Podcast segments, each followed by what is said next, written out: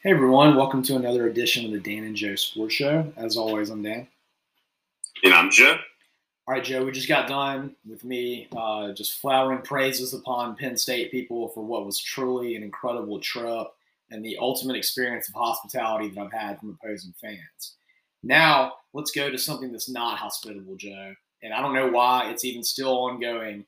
And that is the dominance of the Memphis Tigers over every Ole Miss or Mississippi State team that plays them. I don't know what it is, Joe, but Memphis has just got the Mississippi schools number. Doesn't matter how good they are.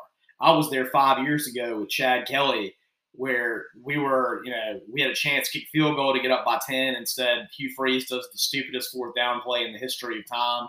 Pete, Auburn fans get mad about Bryan Harsin all they want. Uh, Hugh Freeze runs the ball with Robert Nkemdiche on a slow developing outside play. Not only does he not even get close getting the first down, Nkemdiche gets knocked out of the game with a concussion. Literally the worst football play I've ever seen in my entire life.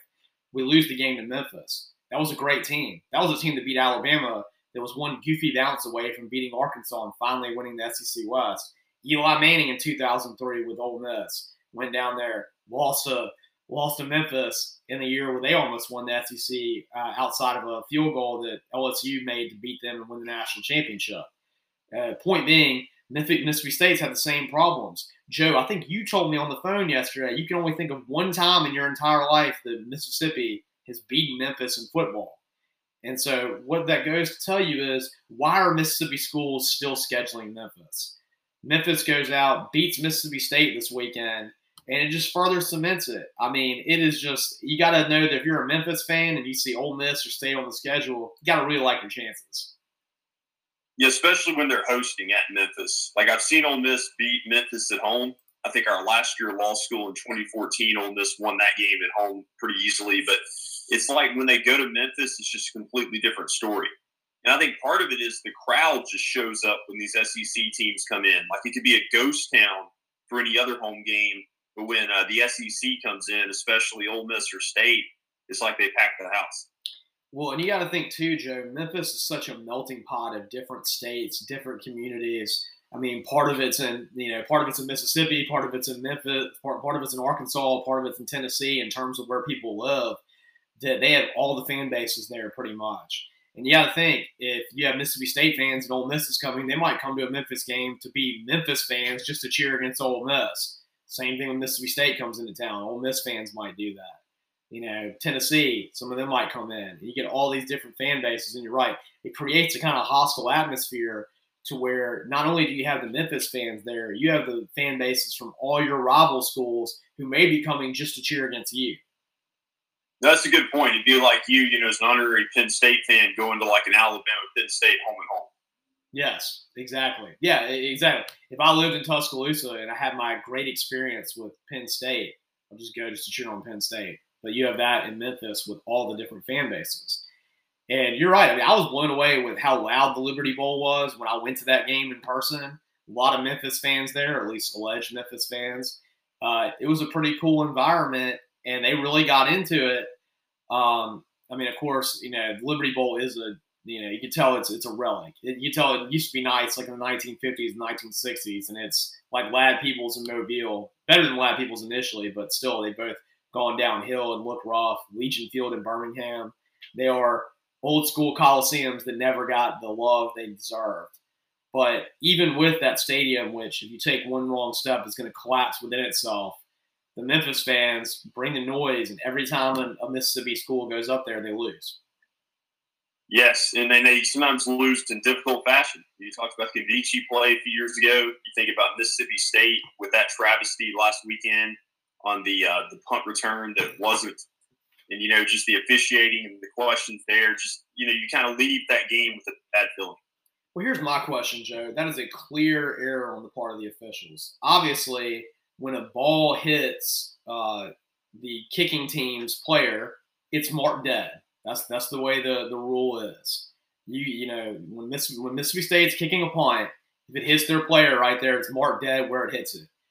But my question is should there be some fault on the special teams coach in Mississippi State?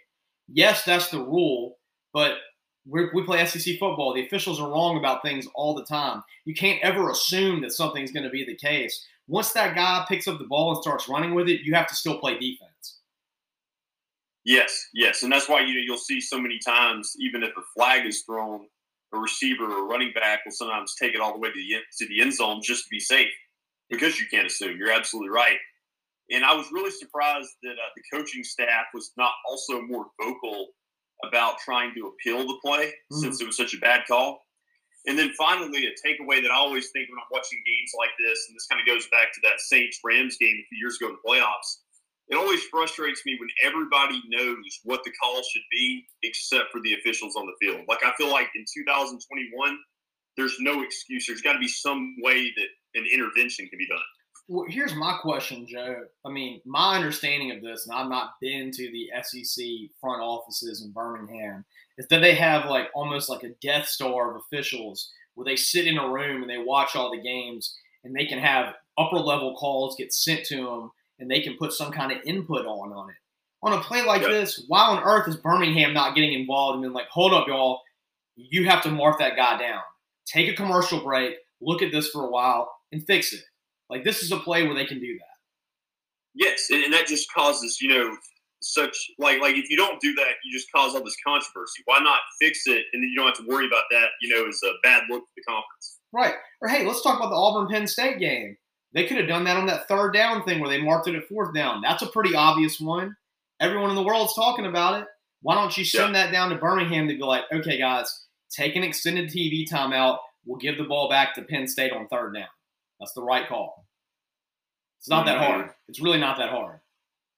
Yeah, no, exactly. No, SEC Shorts, that you know, humorous video series, they did uh, like a spoof on what you're talking about with the fourth down play. The guy said that as an official, if he doesn't know what down it is, he just says it's fourth down, and it takes a few plays. That was a funny one. That, that take your daughter to work day, like teaching her how to yeah, be a bad yeah. SEC official. my, my, my, dad, the, the official, yeah. Yeah. Those guys are hilarious. I'd love to see if I can get them on the show sometime. That dude is so funny. They're good. Uh, I'll keep that as, an, uh, as a future uh, guest in mind.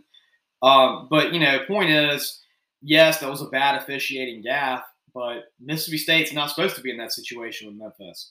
But history tells you that they are supposed to be in that situation with Memphis because they're supposed to lose. I think if I were the Ole Miss athletic director or the Mississippi State athletic director, next time Memphis says, "Hey guys, you want to schedule a home and home?" You're like, "How about no?"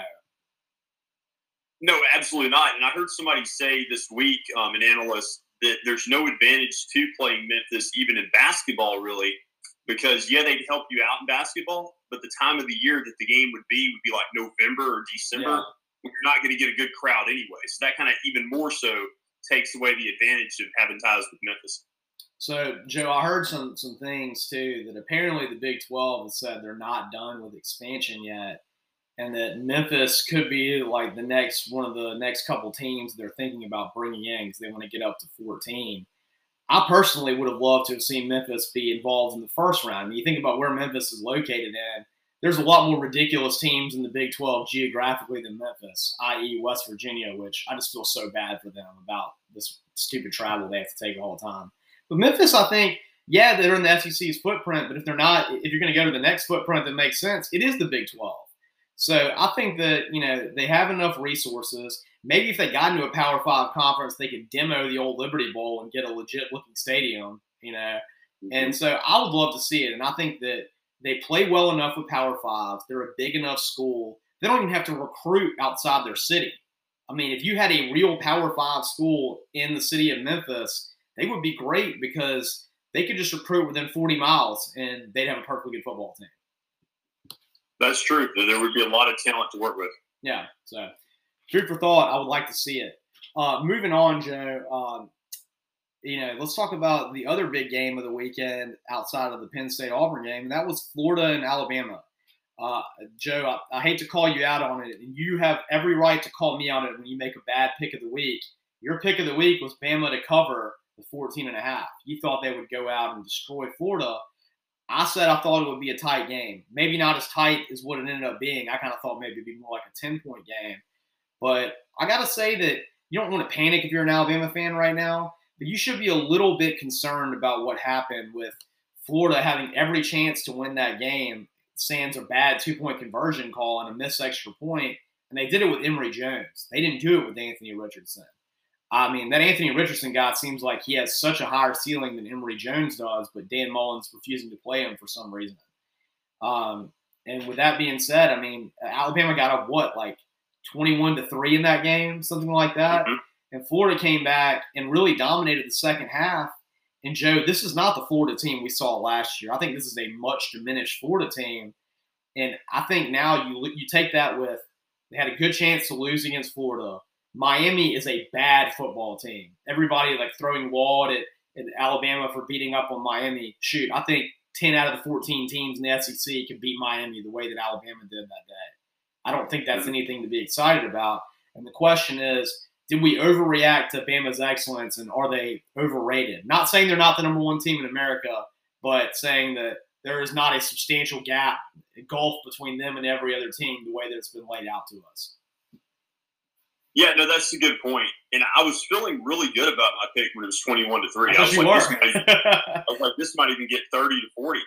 And it's one of the few times I can think of Alabama building a substantial lead and then almost coughing it up. Like that just doesn't seem to happen to them. I mean, normally you'll see teams sometimes rarely get a big lead on Alabama only to throw it at the end, like an Ole Miss or somebody like yeah. that.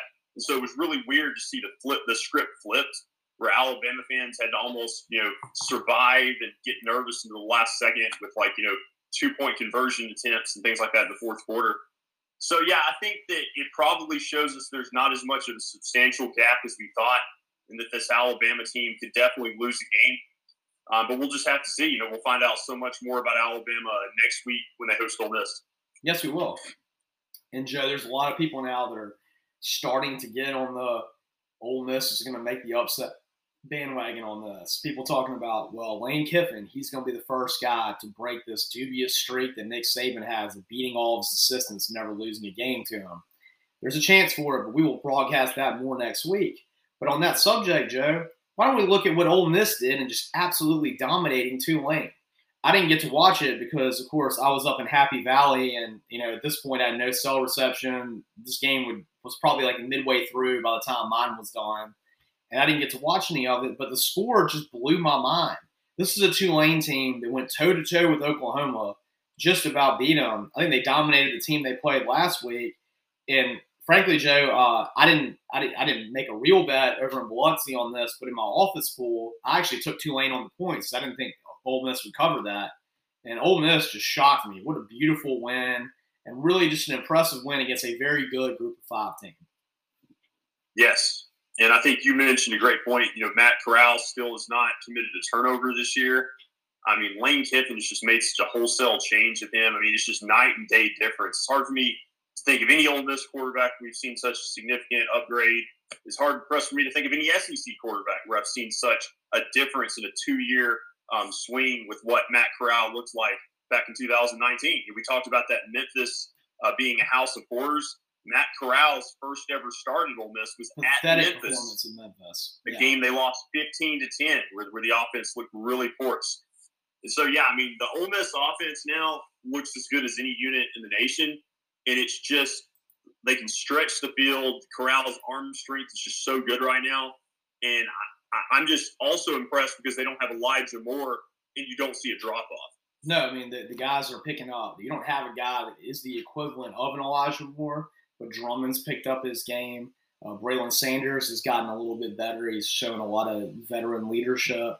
And of course, I think Mingo is starting to really get up to the kind of level that we expected him to play. And what makes him so much different than past Ole Miss teams, not only do you have yet again these great wide receivers, which Ole Miss has had for a while now. I think the last 10 years, they've been pretty solid at the wide receiver position. I think you could make an argument that outside of Alabama and maybe Ohio State, they've had the best wide receivers in America over the last 10 years. I think there's, mm-hmm. there's an argument to be made right there. But they don't just have that now. They have a very depth filled running back room. You look at uh, Jerrion Ealy, fantastic guy who can break a big play, good at receiving the ball too. Snoop Conner, big bruiser. And then Peter Parrish is also very good. So they have three really solid running backs. And you can make an argument that collectively they have one of, if not the best running back groups in America. Oh, absolutely. And, you know, as far as their starters, there's 22 starters in the lineup. I mean, they're really as good as just about anybody. Depth is really the only question mark. Can they, you know, sustain a key injury? That would be the question. Hopefully that doesn't happen. Um, but I'm um, just really impressed with what I'm seeing right now. Just the confidence coming from uh, Kiffin on this program. And then on the defensive side of the football, I think I've heard a lot of people say this the transfer of uh, Chance Campbell coming to Oxford mm. has made such a difference on the defensive side. Uh, Chance Campbell seems like he's a great leader for the team.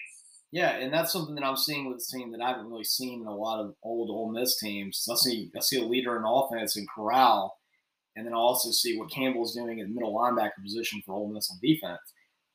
But you're talking about this wholesale change in Corral. It's not just in his ability to not turn the ball over in crazy spurts like he's done before it's in his leadership, Joe. I mean, I, you saw him in the past, especially that first year in close games. I mean, he was a gear in the headlights. He was angry. He didn't take responsibility for his own actions. He was combative with his own coaches. Made me not like the guy, frankly. I'll, I'll be honest about it. And that's another reason I liked Plumlee.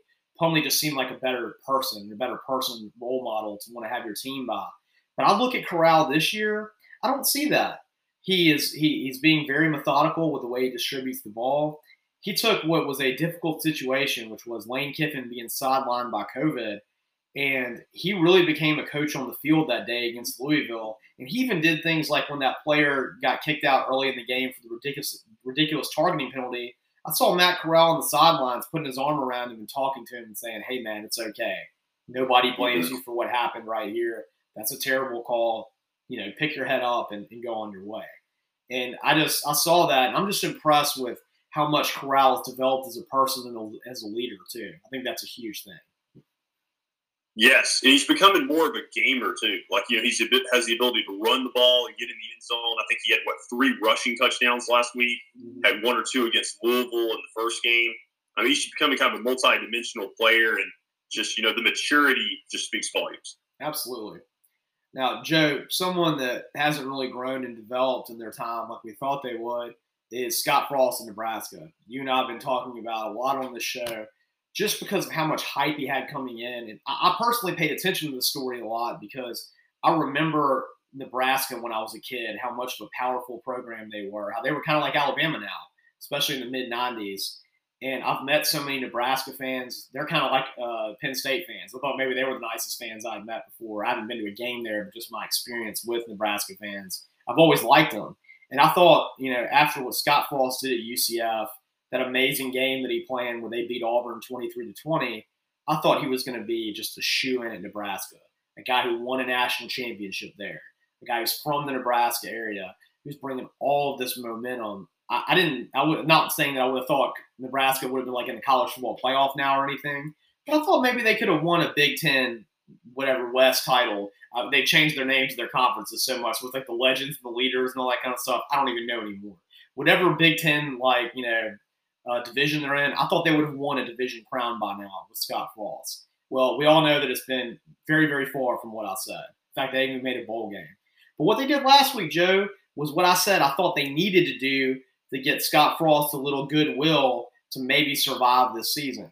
I said last week that if they could hang within a touchdown of Oklahoma, then I think that would do wonders for him the remaining of the season. And if he could build on that and just make a bowl game, doesn't matter what bowl game it is. It could be the Poulan Weed Eater Bowl game. You know, it could be the Charmin Toilet Paper Bowl. Doesn't matter. If he makes it, then I think he keeps his job. And so him getting that that game where they played competitive with Oklahoma, lost by a touchdown, coupled with making a bowl game, I think he keeps his job. No, I, I think so. I think that really gave him a boost that they really needed. You have to still make it to a bowl game, but you know it's it's hard to decide whether you know that speaks more about Oklahoma because we've seen Oklahoma struggle against Tulane as well, or whether it speaks more about Nebraska. I mean, I guess the jury's still out on that, so we'll see where Nebraska goes the rest of the way. But my other takeaway on a comical note, I started wondering when you said Charmin. Uh, does Charmin actually sponsor a bowl game? No, they should though. I mean, can you imagine how much money they made off the pandemic? I think they have enough money to host a bowl game. Plus, how funny would that be to have like the Charmin toilet bowl, the you know the Charmin toilet paper bowl? But I think it'd be better for it to be just the Charmin toilet bowl, and it's like the teams like that barely make the cut from like Power Fives, maybe ones that had high expectations going into the season. like you know, if mm-hmm. Alabama had a year where they went like six and six, and Ohio State had a year where they went six and six, they play each other in the Charmin Toilet Bowl. I, I, would actually watch bowl games like that more if they had, had a name like that. I would too. If we're gonna go with these terrible like sponsor names for bowl games, can we at least make it funny? That'd be a funny game, like for us to really cover and like have like a special show on the Charmin Toilet Bowl. special show on the Charmin Toilet Bowl. That would be fantastic. And just like you know, hold, hold our toilet paper during it. Here you go. Special sponsor, yep. Charmin Toilet Bowl which would be even better. They would love to have Auburn in that game because of the rolling of the Toomer's trees. I think Auburn might actually be the number one draft pick in terms of like someone to, to choose for that one. There you go. Charmin just you know like donates like a whole bunch of like Charmin toilet paper for Auburn to roll Toomer's corner after they win the Charmin toilet bowl. exactly. All right, Joe. Speaking of uh, a team that was in was all roses and now they're like looking like the toilet bowl. How about UCLA? What an embarrassing loss they had over the weekend. You and I have been lauding our praises on Chip Kelly. We're saying, well, Scott Frost went this way, but Chip Kelly's been going this way. Like, look at the great win they had against LSU, where they looked more physical and more talented than LSU. They're the team that can compete with Oregon in the Pac-12. Like, look at UCLA. It's good to see them back. Okay, we have all this, you know, all this redundancy, all this overinflation of of what Chip Kelly's doing. They go out and in the wee hours of Saturday night with nobody watching, they lose to Fresno State. What an embarrassing loss. And what a terrible, terrible, awful loss for the Pac 12 conference. I mean, that's just got to be gut wrenching for them because they had two teams that looked solid. They had two. Two teams you could say, hey, look, this team went out and beat LSU. Oregon went out and beat Ohio State. And now they lose to Fresno State absolute embarrassment. The Lane Kiffin's alma mater, just thought of. But yeah, I mean, Fresno State, they, um, you know, they really have not been much of a factor since Derek Carr was on the team seven or eight years ago. Yeah, I really can't haven't heard as much about them the last few years, and I know that that they're three and one now. I think maybe they're ranked after that win, but yeah, that's just an inexplicable loss for UCLA, and kind of just um, um, stops their season in some ways when it was on a, a really good trajectory. Yeah, exactly. I mean, even if they weren't going to beat Oregon and win the Pac 12, you wanted them to have one or two losses. And if they go out now and they lose like two or three more games, no one's going to talk about Chip Kelly again in the offseason. Uh, this is a this is a scary place. We're going to see how much he's really developed his team and how strong they are based on how they react to this. Because they've been in LA, the center of the media universe, hearing about, hey, you're Los Angeles football right now. You're our hope. You're looking really good. We're proud of you. Proud of you representing Southern California. And now, suddenly the media is going to have turned against them in the course of one week. How strong are these players? Are they going to be able to shelve that and be like, okay, we lost this game. We could still win the Pac 12, though. This is not a Pac 12 game. We could still have a great season. Or is it going to shatter their dreams and they're going to go downhill, which is something that UCLA football has done a whole lot of in the last 20 years? Yeah, it's going to be the big test because it takes you know a special coach to be able to rally the troops. Like I remember Frank Beamer back in 2010 after Virginia Tech got off to like a one and two or zero and two start. They lost to Boise State, and then they had that shocking loss to James Madison. James Madison, yeah. They were able to rally the troops and still run the table and win the ACC. But like that takes a, a special coach to do that. I don't know if Kelly, you know, is going to be able to pull that off at UCLA. I don't know. He's never seemed to me to be like the most inspiring kind of coach. He seems to be more like a strategy kind of coach, kind of like a Gus Malzahn, where you know they're more like a mad professor back there, more than make any kind of loyalty from players or anything like that, or inspire any kind of you know hard effort. Um, yeah. But Joe, the last thing I want to talk about while we're talking about West Coast football, how impressed are you right now with BYU? Don't you wish if you were the Pac-12, you would have offered BYU entry? Now BYU is about to join the Pac, the Big 12. Why are they not joining the Pac-12? I mean, what what idiots ran the Pac-12? They didn't offer BYU a, a, a selection in there right now. Should BYU right now, they could be playing in the Pac-12 championship game. They're three and zero oh against Pac-12 South opponents the last three weeks, and they look amazing. So Arizona State, Utah, Arizona, uh, this is a great looking BYU team, and I really wish that there was an eight to twelve team playoff right now, so I could see what BYU could do. Because Joe, I still fear that BYU doesn't have enough they can do to get into the top four, no matter if they win all their games or not we, you know, all great points, and you forget, I almost forgot that Zach Wilson, you know, was on the team last year, number two draft pick, and they haven't missed a beat without him. Mm-hmm. You know, last year they thought they were trying to get in the playoff front. Last year is kind of an outside chance, but you're right with the um, uh, the Pac-12 because it would have been great to have them in the same conference with Utah Absolutely. with that with that in-state rivalry. I mean, how much more would that have made the Holy War a more exciting thing nationally to have it be a Pac-12 game? that has implications on who wins the Pac 12 South because they're both, I mean, Utah's a team that's frequently in that. So that could be a game that maybe costs Utah that chance or elevates BYU to that opportunity. And right now, if you're the Big 12, you're like looking at the BYU and you're like, look at us. Man, we're coming out good on this. Yeah, we're losing Oklahoma and Texas, but we're replacing it with a pseudo Notre Dame brand. You think about what makes Notre Dame so nationally followed is that it's not just a team that people in the area like or people that went to school there. People of a religion like it. If you're a Catholic mm. person and you don't have a team, you tend to be a Notre Dame fan. If you're a Catholic person in general, you may not have Notre Dame as your number one team, but you like them. I mean, I, I've you know I'm Catholic now, and now Notre Dame's a team that I like. I think it's just something that happens. If you're a Mormon, BYU is your team. They are a team that represents a religion in the United States and they have a lot of power because of that, and they have a lot of media capabilities. And in my mind, I don't know that you have a team outside of USC in the Pac-12 that demands that kind of viewership. USC and Oregon, but they would be instantly the number three most watched team in the Pac-12. Yes, and because you know of the religion behind the schools, like you have a national fan base. Exactly. You have people, you know, like you said, that like I know people from Mississippi that went to BYU. So I mean, it's just I, have met people from Mississippi went to BYU too. Yeah. Yep. So absolutely. So I mean, it, it, just to me that that was an inexplicable error on the part of the Pac-12, and they're not going to be able to get a school that's as good as BYU. Mm-hmm. Right.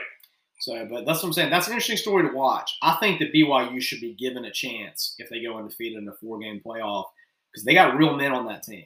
They got they got real players, quarterbacks. O line, D line, running backs. They have guys that are that are tough that play like real man style football. It's not any kind of like air raid stuff or anything like that. They play SEC style football, and they do well when they play Power Five teams. So I would like to see that. Mm-hmm, definitely.